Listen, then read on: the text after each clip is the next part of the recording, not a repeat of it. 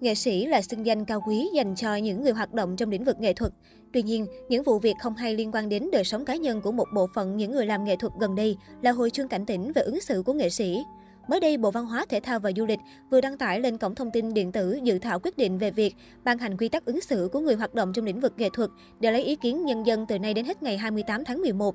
Dự thảo quy tắc ứng xử của người hoạt động trong lĩnh vực nghệ thuật gồm 3 chương 11 điều. Trong đó, mục đích là để xác định các chuẩn mực hành vi ứng xử đạo đức nhằm thống nhất nhận thức hành động của các cơ quan, tổ chức cá nhân liên quan đến lĩnh vực nghệ thuật và toàn xã hội, khuyến khích, phát huy, lan tỏa các giá trị tốt đẹp theo tinh thần nhân cái đẹp dẹp cái xấu, lấy tích cực đẩy lùi tiêu cực, góp phần khẳng định vai trò trách nhiệm của người hoạt động nghệ thuật trong xây dựng và phát triển văn hóa con người Việt Nam, đáp ứng yêu cầu phát triển bền vững đất nước. Về quy tắc ứng xử chung, dự thảo quy định Người hoạt động trong lĩnh vực nghệ thuật cần đặt lợi ích của dân tộc quốc gia lên trên hết, trọng danh dự, đề cao trách nhiệm công dân, trách nhiệm của người hoạt động nghệ thuật, thực hiện đúng các quy định của pháp luật theo tinh thần thượng tôn pháp luật.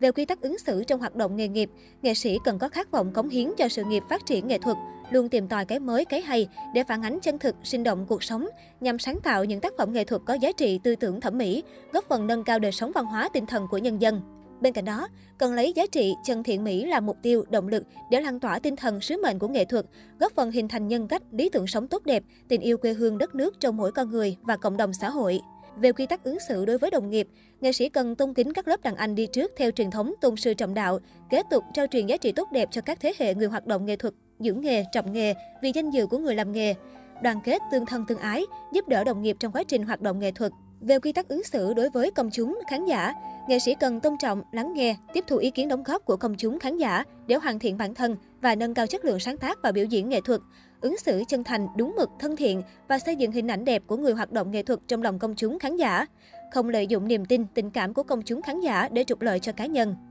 Về quy tắc ứng xử trên báo chí, truyền thông và mạng xã hội, nghệ sĩ được khuyến khích sử dụng tài khoản mạng xã hội của cá nhân để tương tác, chia sẻ, đăng tải, cung cấp thông tin theo nguồn chính thống có ích cho xã hội và đất nước.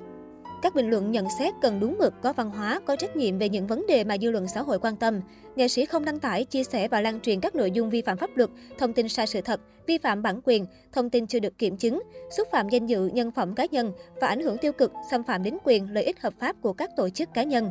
Về quy tắc ứng xử khi tham gia các hoạt động xã hội khác, nghệ sĩ cần phát huy tinh thần tự nguyện, tự giác tham gia các hoạt động xã hội, nêu cao tinh thần tương thân tương ái, thương người như thể thương thân. Khi tham gia hoạt động quảng cáo, nghệ sĩ phải đảm bảo truyền đạt thông tin trung thực, chính xác, rõ ràng về công dụng tính năng của sản phẩm, hàng hóa đúng quy định của pháp luật, đặc biệt là các sản phẩm trong lĩnh vực y tế, giáo dục và môi trường. Khi tham gia các hoạt động xã hội, nghệ sĩ không lạm dụng danh hiệu, danh xưng, hình ảnh để tư lợi cá nhân.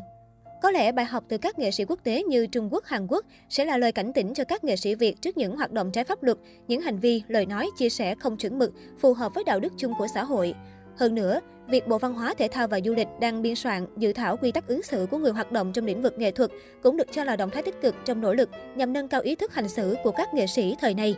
Phó Cục trưởng Cục Nghệ thuật biểu diễn Trần Hướng Dương cũng khẳng định, việc ban hành một bộ quy tắc ứng xử cho những người hoạt động trong lĩnh vực nghệ thuật là vô cùng cần thiết, bởi làng giải trí Việt đang quá nhiều sự việc lùm xùm, gây ảnh hưởng không nhỏ đến lĩnh vực nghệ thuật, biểu diễn và xói mòn lòng tin đối với giới nghệ sĩ.